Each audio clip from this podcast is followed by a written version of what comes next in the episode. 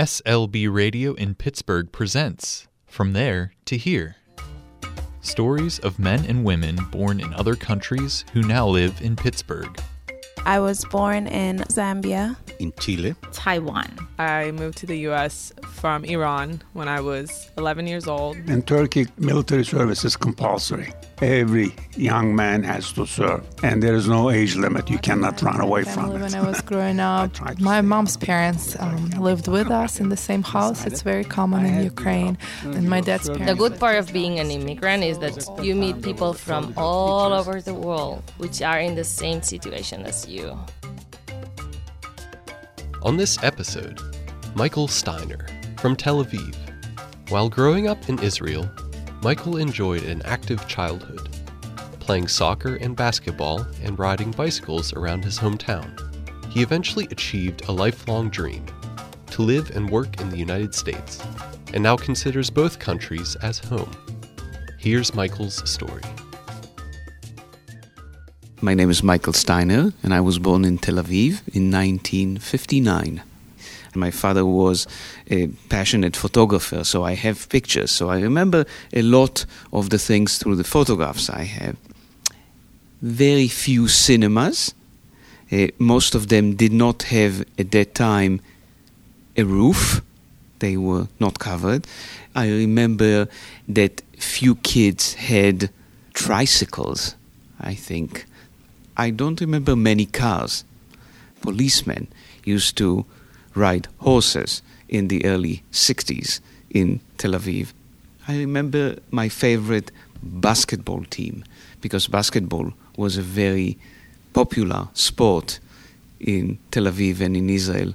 There was a team during my childhood that was called Maccabi Tel Aviv, and at that time when I grew up, there was an American former basketball star who immigrated from United States to Tel Aviv and he became very popular. And as a child seeing an american immigrating from united states to tel aviv. Of course he was like a legend for us and so we went to see him play. He was of course scoring like nothing we've ever seen.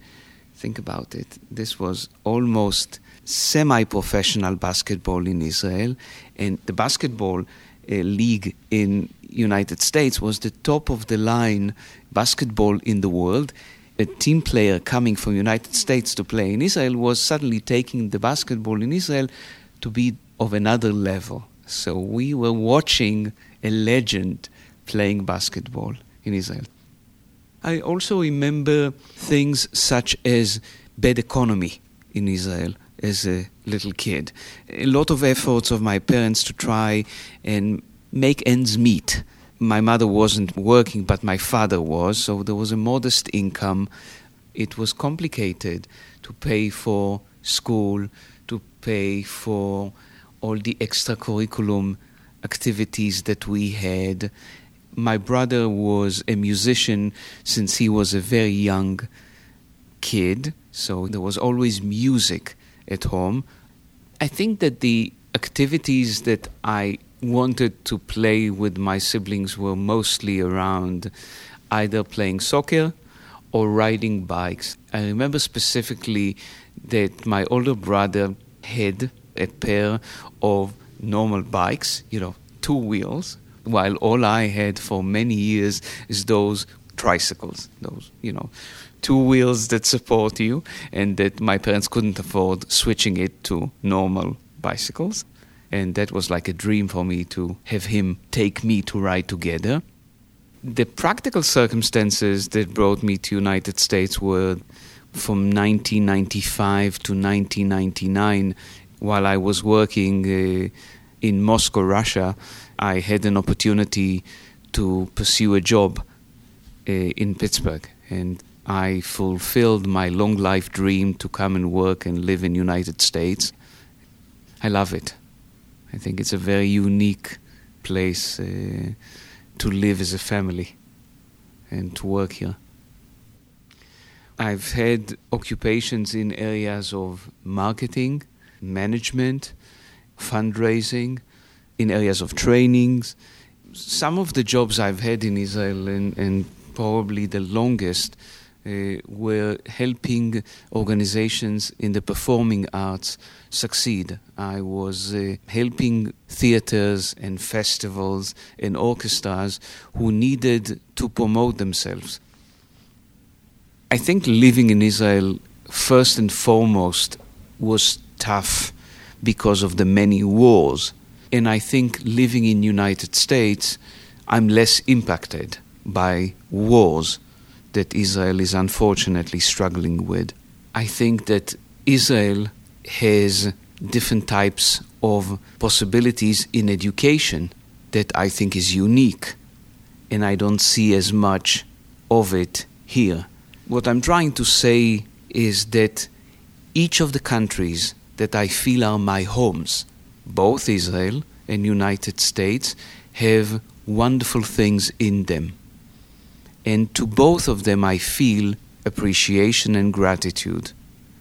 But one of them was my long life dream to make my home. And that is where the three of us are now sitting. But that doesn't mean that I lost appreciation towards one versus the other. The good aspects are very easy to answer. I love football. I think it's one of the most sophisticated things I've ever hmm. seen. Not just the physical aspect of it, how a good player and a good team can really turn it into something smart. It sounds funny because I didn't grow up with hmm. football, and my son explained it to me. I think it's one of the most amazing things I've seen. My older brother lives in another country, I live here, and my younger brother lives in Israel. My wife's family is in Israel. I certainly have a family. I do, and I'm proud of it, both of Israel and the fact that I visit, and that I didn't lose it, and that I can balance it. If you play a little bit basketball or any other sport where you're required to hold something and balance it, where it's not easy, you then say to yourself, I'm proud, I can balance it.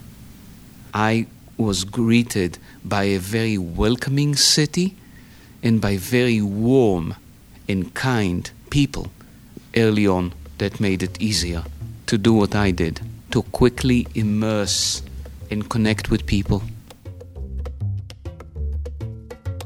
This episode is based on an interview conducted by Heath and Kian from Winchester Thurston School.